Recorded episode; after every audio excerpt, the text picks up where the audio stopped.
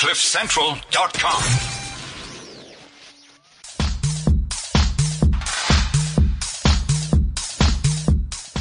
Good day, welcome to another edition of The Bounce Show here, listening live Monday, otherwise on podcast, whatever day it may be. Hello, welcome. Big sporting weekend just happened with so much rugby, the cricket, the golf, and the dynamic football as always.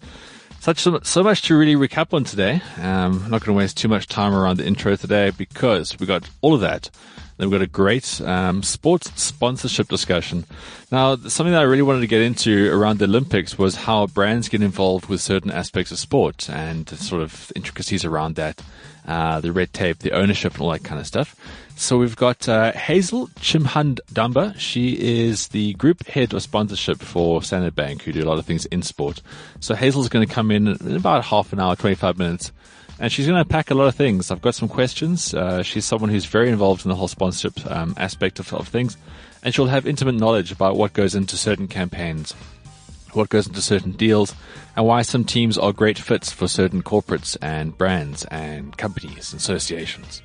These are all things as we look to broaden the sporting horizons, because what I've realized with the show is that, like, I can crap on all day about what's happened over the last couple of days, and it lives for about, well, thirty-three minutes. So, although I really want to talk about Ryder Cup this morning, I really still want to talk about the Springboks because, you know, there's a greater bearing on sport there. Uh, going forward, I'm going to have a lot more interviews like this where we talk about aspects of sport rather than just what's happening. Of course, you can always weigh in and uh, share your opinions on content on the show. Ben at the bounce dot co dot za. I will get to the mail. I'll respond to you within a day. I do promise. I'm quite professional like that. So if you have anything in mind, anything you want to hear more of on the show or less of, or any interviews in particular that you want, I'm all ears. The show is as much yours as it is mine. So today uh, I'm sharing that with uh, a different kind of topic. But uh, yeah, getting back to sporting weekend. Wow, wow, wow, wow, wow, wow. See, this is why you have to have a good couch in life. You have to have your lounge just right. You have to have your sort of weekend free and, and flexible, because there was so much sport over the weekend and missing any of it was an absolute crime. Whether it was watching the football, I mean, English Premier League, M T A Cup final, that was huge. Uh, cricket, I mean, Friday and Sunday for the Proteas. And then if you like to play Test cricket, India are sticking it to New Zealand again. And then rugby, well, the Currie Cup got to uh, its climax stage, really, because end of the pool stages. And then, well, the Test matches. Wasn't pretty. But a win is a win. I hate using cliches. I, I really do. I'm semi-allergic to them. I break out in hives when I get to it. But that's what th- this weekend was all about. Allister Coetzee had one goal in mind, and it was to win. So let's start off with some thoughts from Allister. Uh, this is basically SuperSport interviewing after the eighteen ten clash. And I think the words that you're about to hear kind of sum up exactly where this team is right now, and also exactly where this man is right now with regards to it's a stressful, stressful job. And uh, it's basically stating the obvious quite hectically here. one hundred percent. I think, uh, uh, you know, you, you can take uh, so many uh, losses, uh, uh, but somehow, somehow you've got to steady the ship. And the only thing that can steady the ship is a win and, and to get belief back. And I was pleased in the first half. We got the ball to the edges. Uh, we had opportunities out wide there, you know, so there are a lot of positives on the attack as well. Uh, but just in general, the character in the side uh, is, is immense. Uh, Loftus uh, has really been outstanding, the crowd and the people. So it was really a great week for us. Super. Well, congratulations, Allister. Thanks very much for chatting. Thanks, and uh, with that, we'll go back. Blah, blah, blah. Okay, cool. So there's two things to look at here, right? Firstly, uh, we spoke about it last week. They're going to pick Morne Steyn. They're going to try eke out a win. And the only way they get confidence back is by doing that and getting a win. So let's acknowledge that, right? That's all good, well, fine and dandy. And the conversation could actually stop right there, because we can say, well, it doesn't matter how we won. The fact is we did. But you've got it. There's always a but. And, uh, yeah, I, look, I'm all about the buts. No, that's just poor phrasing. I'm all about looking at the other side of it, okay? Because now it's twenty sixteen, and unfortunately, Allister had to go back to the drawing board as far as the kicking drawing board and scrounge out a win here, because he could not possibly have had four losses in a row. So there's two ways of looking at that. There's the people who say, oh, this is so annoying. We're twenty sixteen and we're getting drop goals of Morne Steyn. That's the only way we could win. But these are the same people who are saying, oh, these Springboks, they're useless. They can't beat anybody. So you got to kind of look at it and say, right, the only way we can win right now is by playing twenty-two to twenty-two. Don't worry about tries whatsoever, because, I mean, could you could you count on one hand or one finger over the weekend when the Springboks looked like they were going to score a try? There was a couple of skip passes here and there, and someone made a break from time to time. But there was nothing ever getting close to that Wallaby try line, not even the slightest. And they didn't seem bothered. It was like they were only using a certain part of the field. Anywhere where Morne could possibly put three points on the board, they were happy. They were content. Cool. So that's where S A Rugby is right now, okay? So that means we are still very much rock bottom. Allister Coetzee just spoke about, and that's why I played that clip for you, he spoke about the the fight and the guts and the determination, blah, blah, blah, blah, blah. Seriously, it's like these people, I mean, if you you can't get a win like that, then then you're screwed. But there's got to be more, because there's, that Aussie team is piss poor. Huh? It is terrible. It is a woeful side. And um, they've also had players they bring back because there's no one else, and they've got players playing who really shouldn't be there just yet. And they've got some players who are past it. But that is not a good side. And a Springbok team will always have the fight and the mongrel in it to eke out these games. But you keep doing that, you get injured, um, all that kind of bad things. So, S A Rugby was, this is now a confirmation that we are rock bottom right now. I know I'm not meant to be sounding so negative here. You're probably thinking I'm being negative. But think of the win over the weekend, kind of like um, if you are, if you're in a relationship with someone, right? And uh, you kind of, you, you like them. In fact, you, you love them. There's something really there. But they're a terrible drunk. And when you go out at night, you, the true colors come in. And you go, you know what, I, this isn't fun. Like, I'm not enjoying this. But, you know, I love this person, so I'm going to stick with them. That's kind of like with the Springboks right now. Saturday, it was just the true colors. It was just grunt and kicking. And that's how we're going to get ahead. It's like being in a relationship where you, you know you could do so much better. Other people have better relationships, but you're stuck in it. But you, you're committed. And that's what it feels like for me right now. And there was just confirmation on Saturday. So, yes, it's a win. And we all saw the win coming, because the Boks, just with physical force alone, can always win matches like this.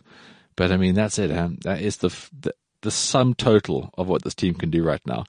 I know they were saying play horses for courses. You're playing at Loftus. You're playing at altitudes. Kick the ball. Use the territory. But they weren't even good at that. And uh, just to allude to that point, I now bring in the official voice of rugby. Seriously, the official voice of rugby, obviously Nick Mallett, just to elaborate on that whole Morne Steyn and territory stuff. Played with heart, um, yeah. but... Un- Sorry, played with heart. There, there's the buzz phrase there. Fortunately, looking ahead to next week, heart um, just might not be enough. Yeah, I, I think that uh, what we saw today was literally a desperate team that uh, that the win was everything that they were going for. So I wanted to ask a question there about territory, because if you have Morne Steyn in the side, presumably you also want to have territorial dominance, which we didn't get today. So I'm thinking that uh, while he did kick the penalties and uh, got the couple of drop goals, We, we actually spent sixty-four percent of, our, of of this game in in our own half, and uh, that's pretty dangerous. You know, it's it's dangerous if you're playing a fly half who's not uh, well known for his attacking abilities, and uh, and you you spend sixty-four percent in your own half. It doesn't really give you many opportunities to score tries. And if you look at the game today, when did we ever look like we were going to score a try? I don't think we did ever. We were taking our penalties, we took uh, the drop goals, but we never looked in a situation where we could score a try. And a lot of the pleasure we got out of this game came from our ability to stem Australian attack. So it was the, it was the, the great play by De Jong and Lionel Mapu holding up uh, their backline Twice. players, getting turnovers. It was Strauss playing by far the best game of his uh, of, of the season so far as captain, and uh, getting two or three turnovers and a couple of runs. And uh, Lowe doing so well at the breakdown. Um, you know, Etzebeth's tackle. Uh, we we were sort of it was on our defensive work that we got a lot of pleasure today. On attack, I, I, I wouldn't agree with the coach saying that the attack was good. I don't think we ever looked like scoring, quite frankly. Yep. Ash? Uh, you know. Never looked like scoring, quite frankly. Yeah, well, see, the, the thing about rugby in, in S A right now, it's so basic. You don't, you don't have to listen to Nick Mallett. The average drunk at a braai can work this out. Now, that's how that's how one-dimensional this is all coming. Just look at the stats. Uh, something I always look at, the Vodacom All Out Rugby app is really good for this. Uh, defenders beaten.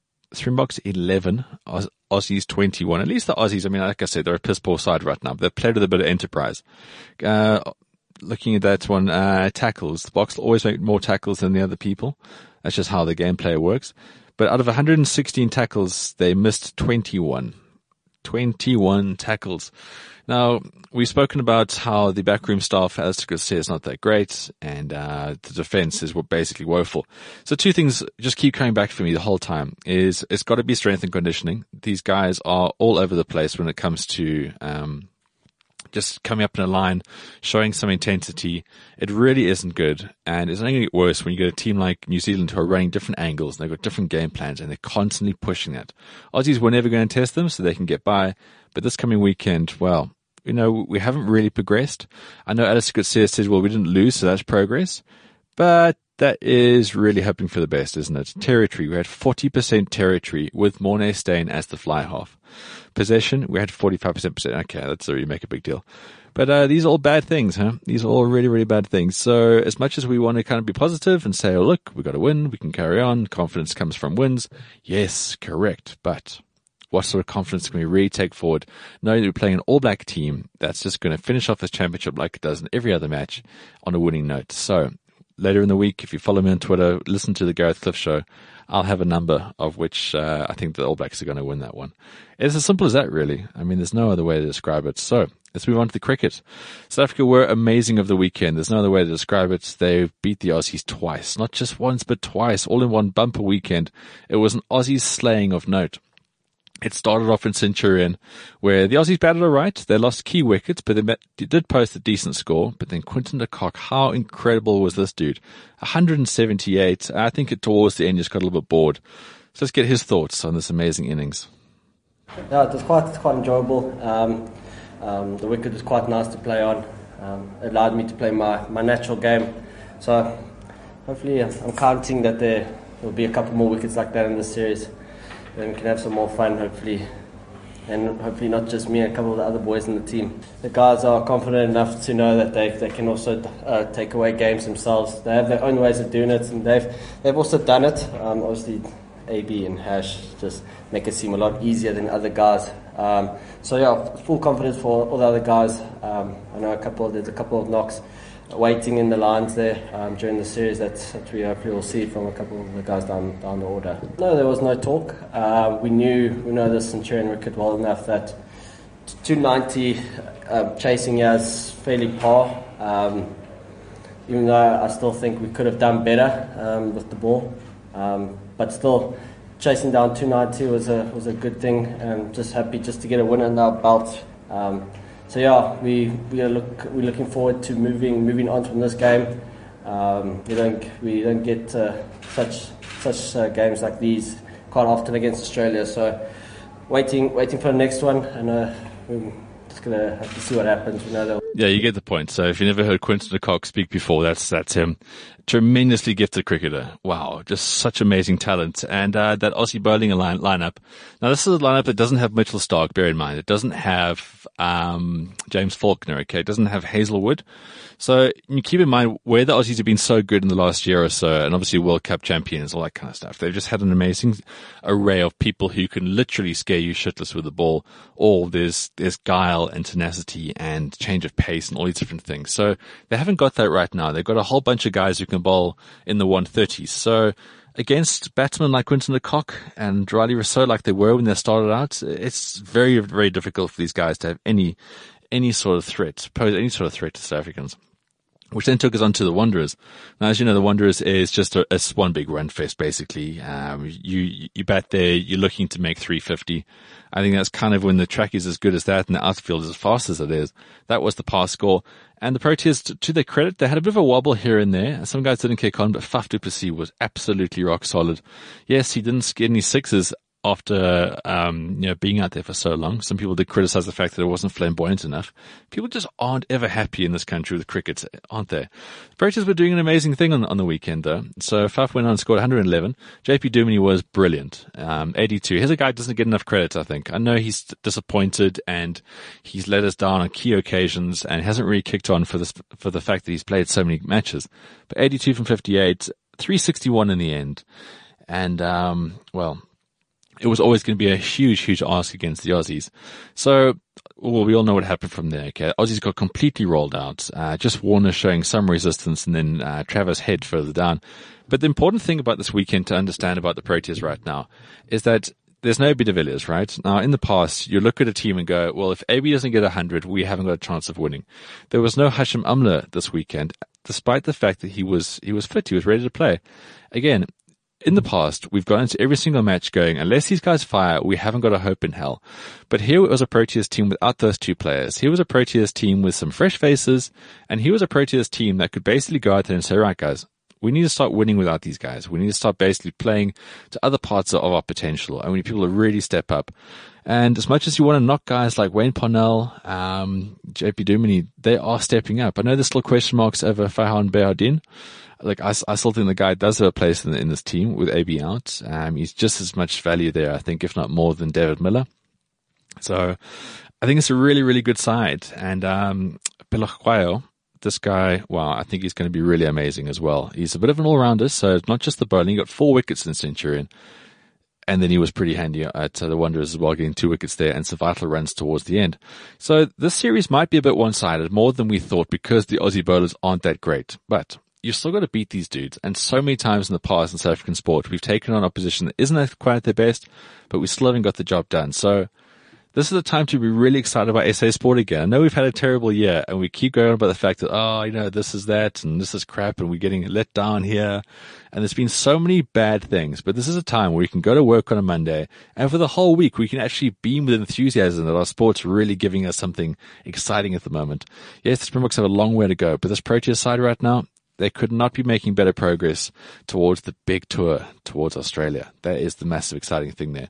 Next match will take place, um, yeah, because it's a, it's a five, um, five match series against the Aussies. So look for the next match to be Wednesday. That's the fifth of October. That's at one thirty in Durban. And, uh, by all counts, the outfield is fixed. The outfield is good. So that match will be going ahead. Hopefully there's no rain. And then Sunday, ninth of October, will be at Port Elizabeth. And then the following Wednesday, the twelfth of October, will be the final match in the S A versus Australia O D I series. Will it be five nil? Well, I think the games will be a little bit tighter once you get down to the coast. Um, the Aussies and everyone else feels a lot more comfortable playing uh, at sea level. So that was the cricket from the weekend. We have to get on to the golf, and what an amazing, just incredible spectacle that was for golf. I know the American fans were dreadful, but uh, that was to be expected, really. Eventually, it's like white noise. You, you block it out, much like the players said. The more they shouted, the more they sort of blended in and inspired them to play. And uh, everything kind of went into this final match between Rory McIlroy and um, uh, Patrick Reed. I'm telling you, this is one side match. The crowd could not be more in. Is Rory going to hit another one? Yes!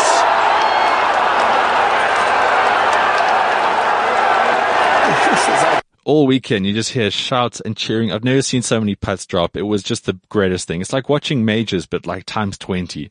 So the clip I just played you now was Rory sinking like a fifty-footer on this par three, and they were going, he was going head to head with Patrick Reed right from the start. And then Patrick Reed standing there, the entire crowd is now stunned because Rory's jumping around, he's screaming, he's shouting.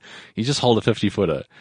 Reed's got a twenty footer of his, of his own. And then, and then this happens. Come on! Oh my goodness! Look at him. Look at this, pointing him out. I, I think for, for decades to come, this Ryder Cup is going to be played out, and you're going to be seeing clips like that exchange there between Rory and, and Patrick Reed. It was just golf at its highest, highest order. So if you look at how it started, right, the Americans came out of the blocks firing. They were absolutely amazing. They were four nil up straight away in the foursomes. Now, foursomes, of course, as you know, it's an alternate shot format. So one guy tees off and the next guy plays the second. Or in the case of Phil Mickelson, he hits it out of bounds and then the other guy then tees it up again. So four nil, the Americans were up. That was incredible. Afternoon four balls, Europeans fought back three one. I remember Europe have been so dominant in this match that they've won the last six of seven matches, okay? They've won the last eight of ten. These guys just don't really lose because they've got this amazing team unity, and uh, they just seem to work with their talents. You know, on paper, America generally is the better side. Uh, if you go on world rankings, obviously the Americans are always higher because the events they play generally have more world ranking points, blah, blah, blah. Anywho's, so um, day two, the morning foursomes. Well, America was, again, just kind of pipped the Europeans there. But there were signs there that the turn, that it was the tide was turning, and the Europeans were just getting their, their combos right. Two and a half to one and a half, the U S A won that morning session, but then just strange captaincy picks. Cabrera Bello was doing so well with Sergio, he got benched. Um, it was just odd that like um, Clark made a few telling decisions there, which I don't think played out for his team. Whereas Davis Love, whatever he decided, well, it went really well, because in the afternoon four balls on day two, the Americans won that one three one. So they went into the final day with a pretty big lead. It was uh, three points, which is a big lead going into the signals. Uh, people were making references towards the battle, um, the Miracle of Medina, where America was four points ahead, so they had ten, Europeans had six, and they went into that final Sunday, and we all know what happened there. The Europeans came back so strong. So it was all against the Americans, uh, sorry, all against the Europeans going into the final round, and all they had to do was basically get, I think it was six points, five and a half points, and then they were they were done. They they had it. But with the top half so stacked in the Europeans' favour, you kind of thought that maybe the momentum could get up there, but certain guys had to win their matches. Rory McIlroy had to win his match. Patrick Reed played like an absolute demon. He was absolutely incredible. And this will go down as probably, in my opinion, the greatest Ryder Cup duel that we've seen in modern times. Rory McIlroy, Dan, I mean, this is an enormous, incredible week from so many different perspectives. Let's start with today and the match that you had. Those first eight holes, I mean, it was like a football game broke out out here. Can you talk a little bit about the emotion between you and Patrick? Yeah, for sure. Um, like, I, I knew what I needed to do right from the get-go. I mean, we...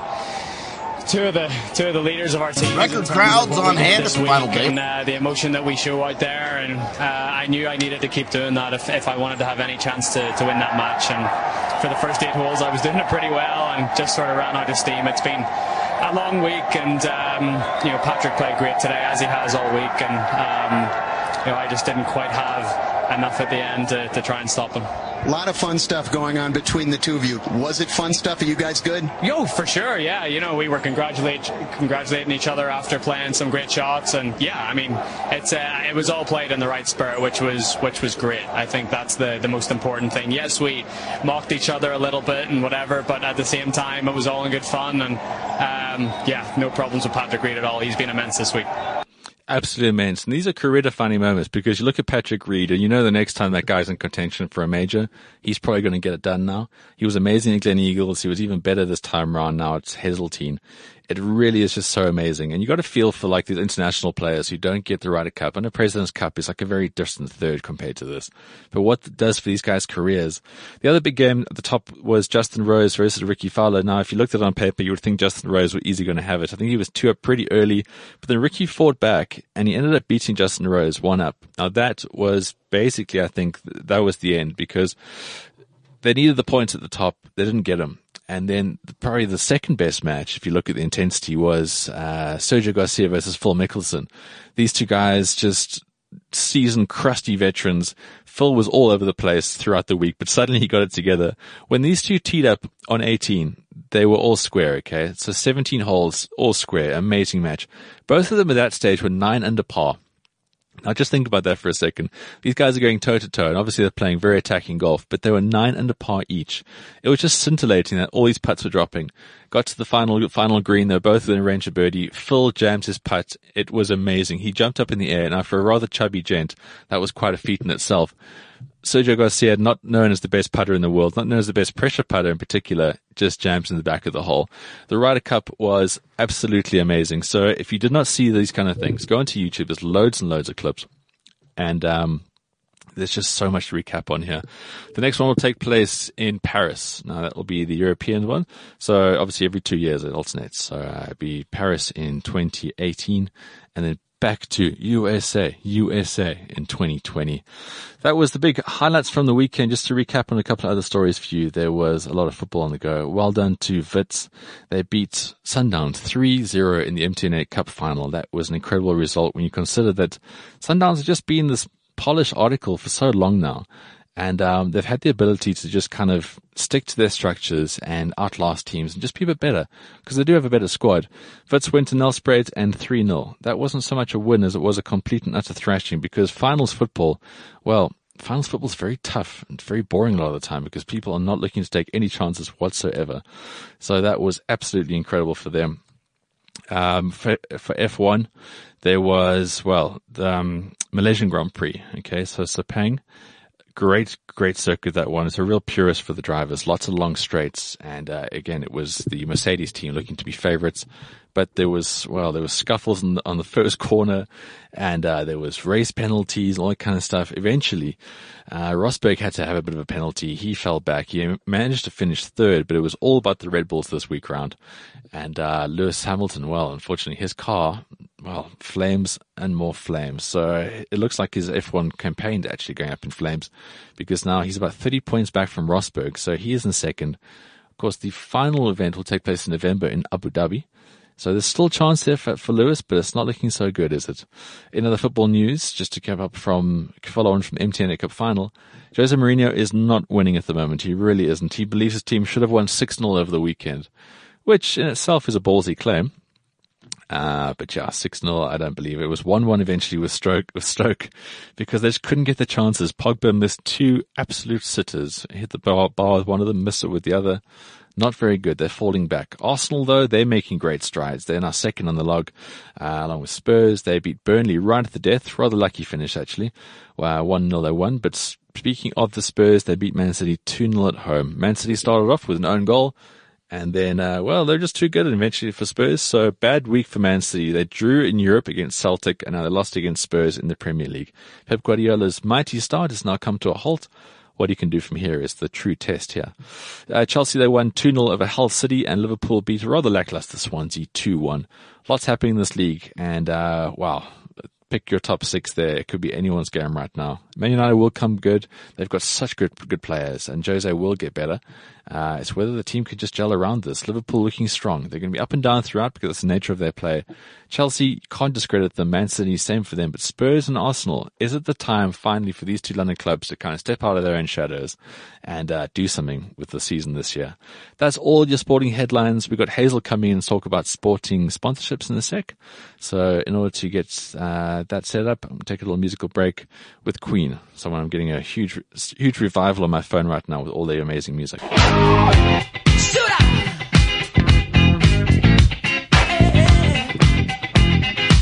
A little bit of Queen for your Monday. I'm actually reading this guy's book. Well, it's not his book, of course, Freddie Mercury. Someone wrote a book about Freddie Mercury. And I know it's not a sporting nature, so I won't elaborate it too much. But what an incredible life this dude led. Incredible. And uh, had some really great songs that became sporting anthems. I think that's where I was going with that. Right, we've got uh, Hazel Chimhandamba. She is the group head of sponsorship at Standard Bank. Now, earlier this year, the Proteas had a really big announcement to make. It was that Standard Bank were going to be sponsors of all three formats. Now, this was a really big deal because, well, sport is nowhere without sponsorships. That's just not me saying it. It's, it's life, really, because professional era, everyone needs money, and we need the right sort of, uh, right sort of brands to get behind the sports, because we've seen dodgy money get put in places and then the sport does not flourish. If you just look at the Stanford T twenty League. Now, that's just an example of how a lot more needs to go into sport than just the money itself. So Standard Bank has a great history of, of backing certain sports. Uh, what I want to do today is chat to Hazel about this, uh, the properties that she's involved with, and then just a bit of an overarching kind of chat about what goes in the sponsorship. Why did certain brands, uh, sort of, um, follow certain sports, and why these unions are so important. So Hazel, thank you so much firstly for being here today on a Monday morning. Thank you for having me, Ben. Through reading through your, your bio, I know you're a very important woman with many, many meetings, I'm sure, taking place, but here you are in the studio with me, which is a big, big surprise, or big honor actually. And you brought me a gift. Yes, um, true to our culture as Africans, we don't um, visit someone without a gift. So yes, that's our gift to you from Standard Bank. It's a Proteas cricket jersey. Well, this is my very first cricket one. Shirt. Yeah. This is amazing, and it's the real deal. This is, yeah, that's very nice. Definitely and the real deal.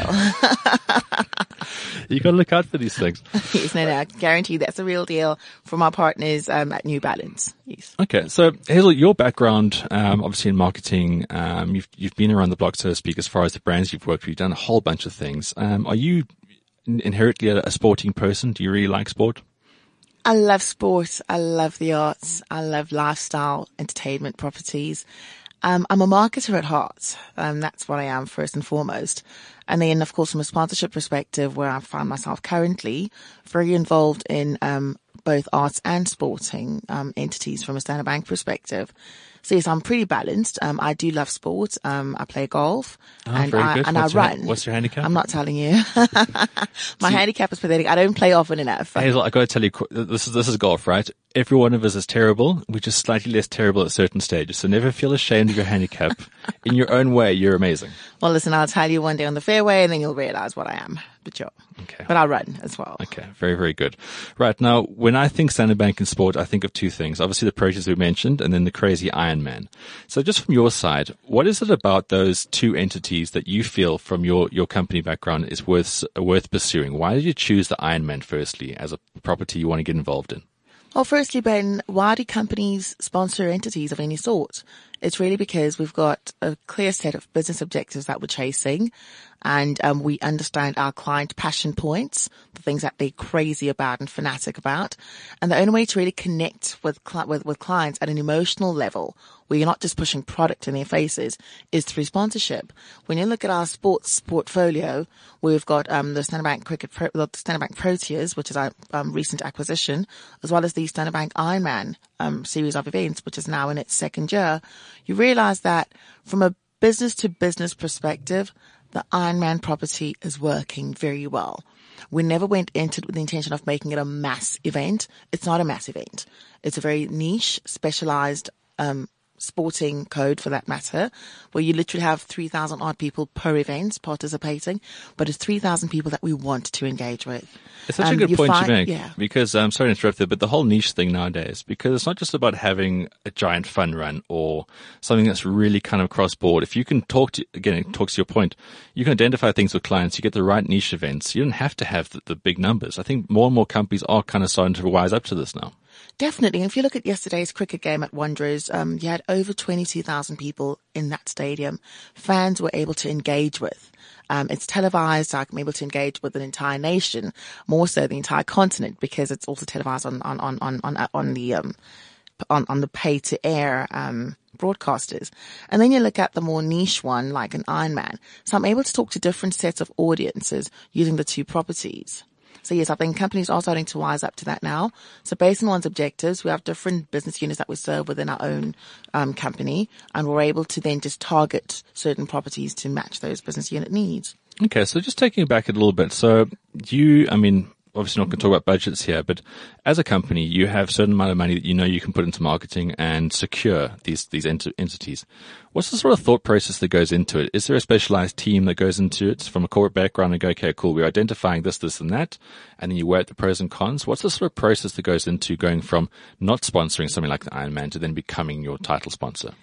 There's a very scientific approach that we follow. So it's I, I not bet. because I mean, it's, it's Hazel's pet love.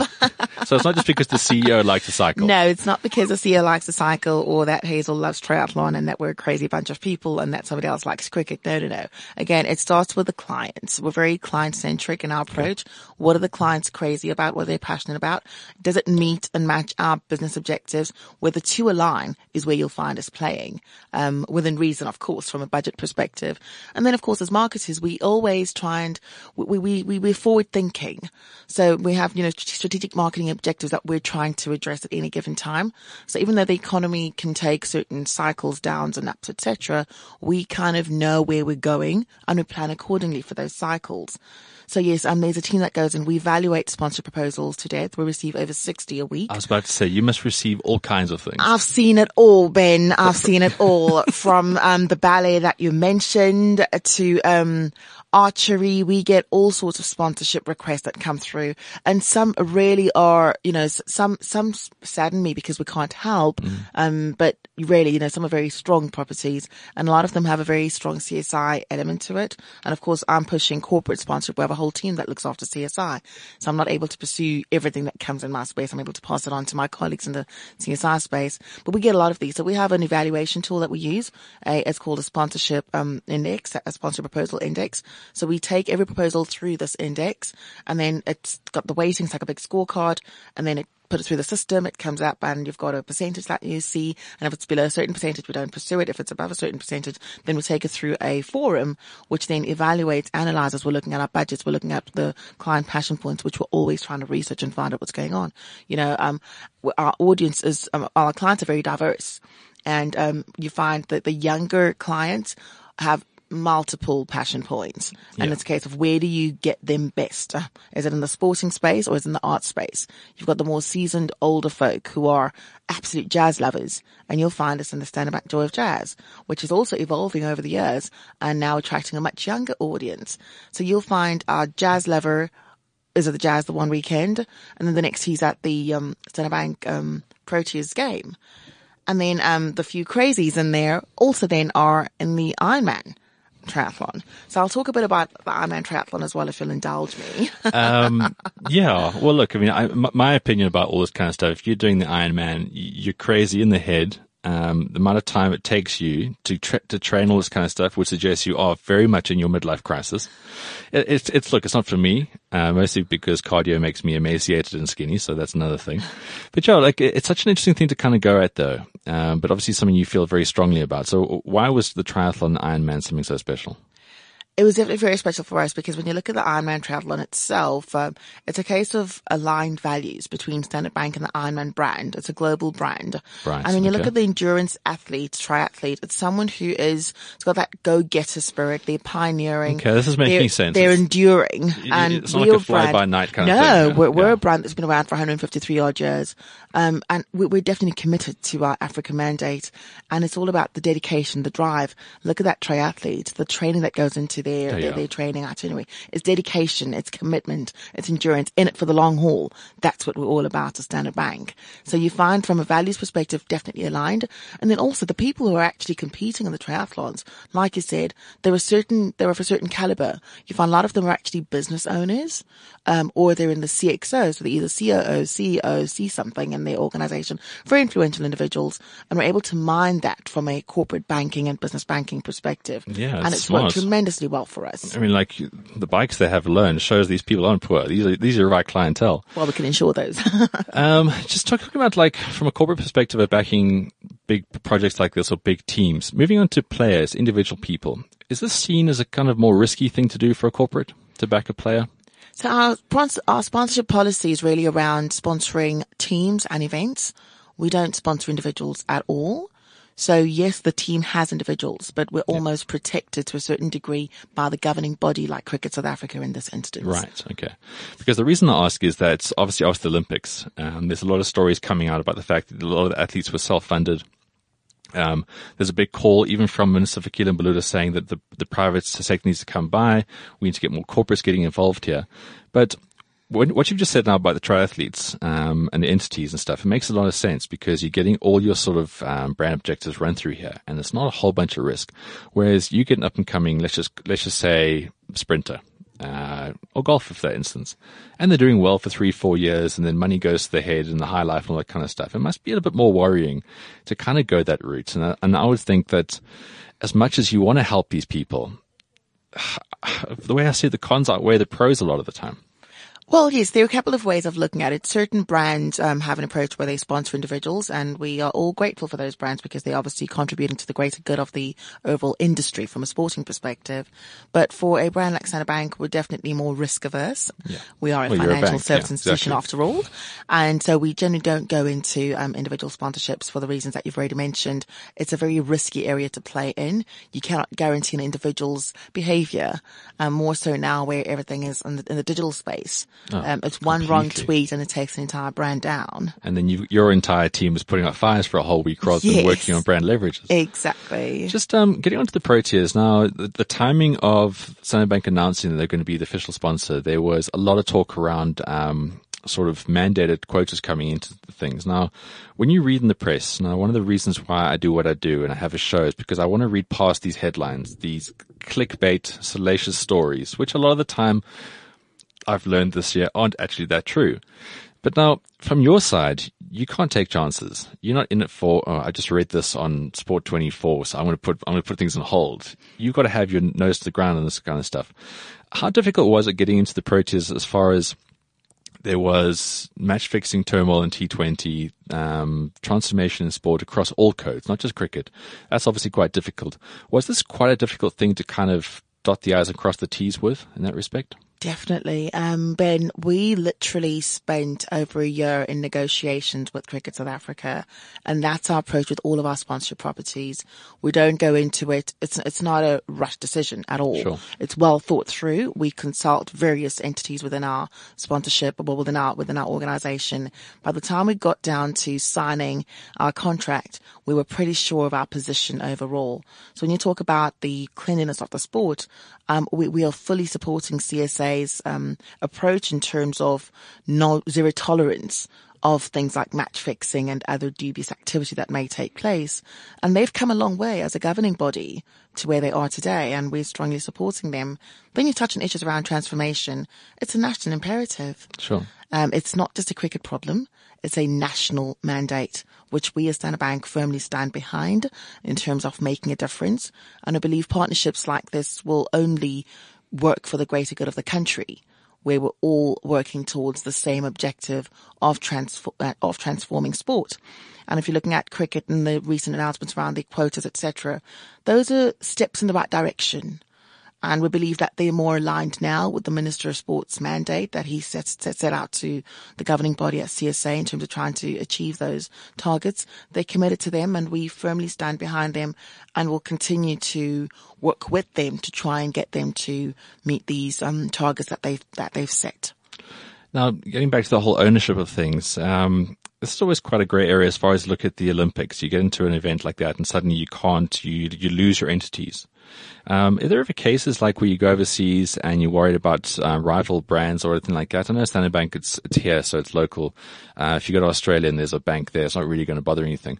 But does it get more tricky when your entities do travel overseas? Is there any sort of like things you need to worry about or be concerned about? Yes, definitely. I think um, as a as a as an organisation, we're constantly on the lookout for whether it's ambush marketing or any other competitor that may yeah, be playing in our space. That's something that FIFA taught us a lot about. So we're um, Standard Bank is in twenty markets on the African continent. We operate a Stanbic Bank in some markets, um, and a Standard ba- Standard Bank in other markets.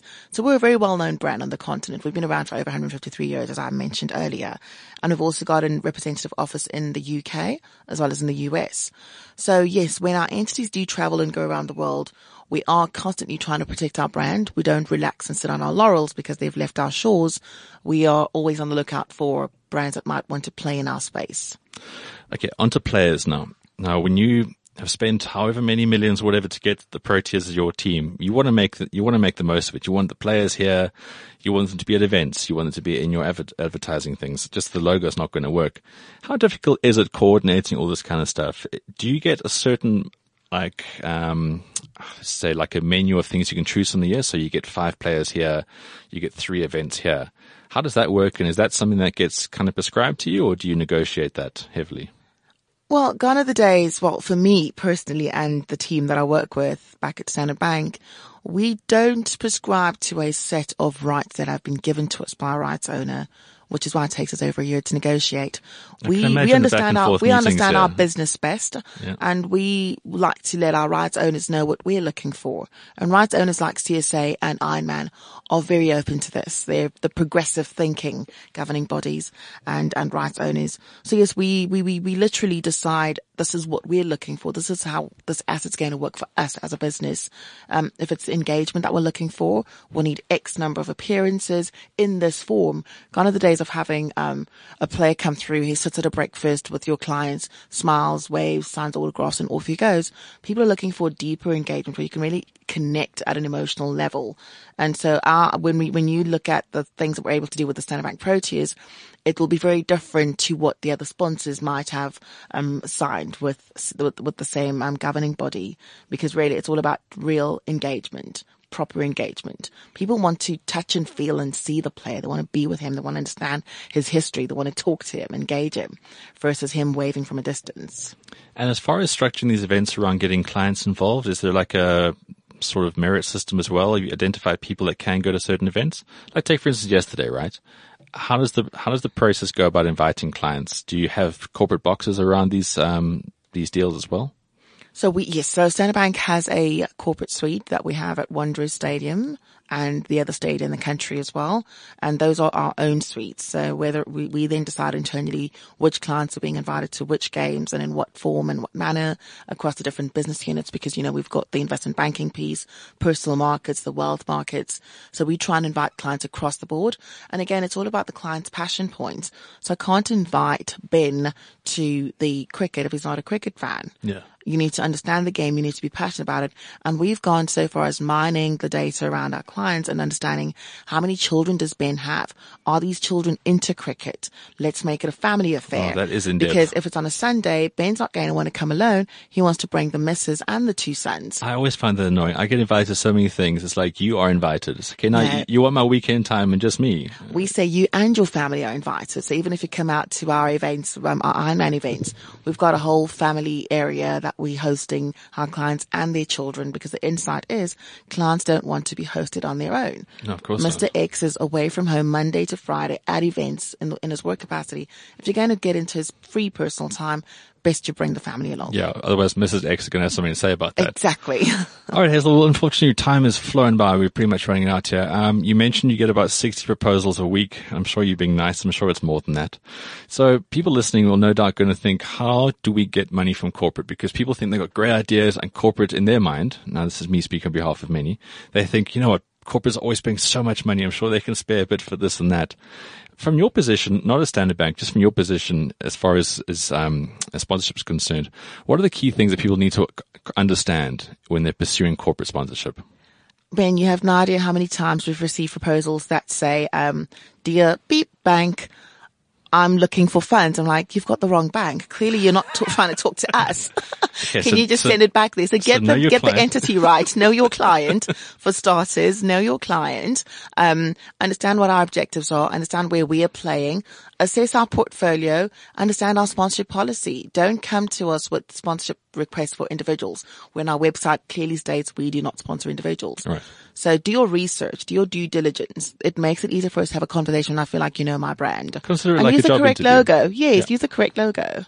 Simple, huh? Yes. And then just, um, I want to touch on, um, just a, a bit, it seems, may seem like a sexist comment around Mister X is invited and must bring Missus X. No. When you look at the Ironman space, um, there are a lot of women that are competing. We've literally seen a thirty percent increase in the number of females entering. And these are actually wives and moms. So then you find the hospitality area has dad and kids cheering mom on as she competes. So the dynamics have changed vastly. And even if you're looking at cricket, um, for example, when you look at the audience, it's got a very broad, diverse audience now versus where it was six, seven years ago. Sure. A lot more women are are, in, are are interested in cricket as fans. Um, it cuts across age, gender, and of course race. I mean, I was just so impressed this weekend, whether it was Centurion on Friday or Wanderers yesterday. When you look at that field, we've seen the numbers on paper and we think, okay, fine, is it really the right numbers? But when you're in that environment and you're seeing it, it is diverse. It's catering for all South Africans, regardless of their colour. It really is at the forefront. We look at all the South African sports. Cricket is ticking more boxes than anything, because people always on tick boxes. They're living it a lot. Definitely. And that's something I do think is so great about the Proteas as a platform. Hazel, um, is there anything else you would like to plug as far as your social media? You sound like a fascinating person who has lots and lots of insights. Where can people find more of you online? You can find more of me online. Um, I am Miss Hayes double oh two on Twitter, and that's where you'll find me. Great. And if you look and say, please, can you give me money from F N B? Hazel, thanks so much for your time today. That was very insightful. Unfortunately, we have run out of time. That is pretty much it for The Bounce Show this week. Um, next week, I don't know what's happening. I thought I did, but no, I don't. But like I said at the start of the show, I'm going to have more sort of featured interviews. So if you do have suggestions of elements of sports you would like to talk about, people who you would like me to interact with, please, uh, Ben at the bounce dot co dot za. We're going to play out with some more Queen and catch me the rest of the week on The Gareth Cliff Show, Mondays to Fridays, six a.m. till nine a.m. on both cliff central dot com and touch central f m. Those are your two properties there. Catch you back next week. cliff central dot com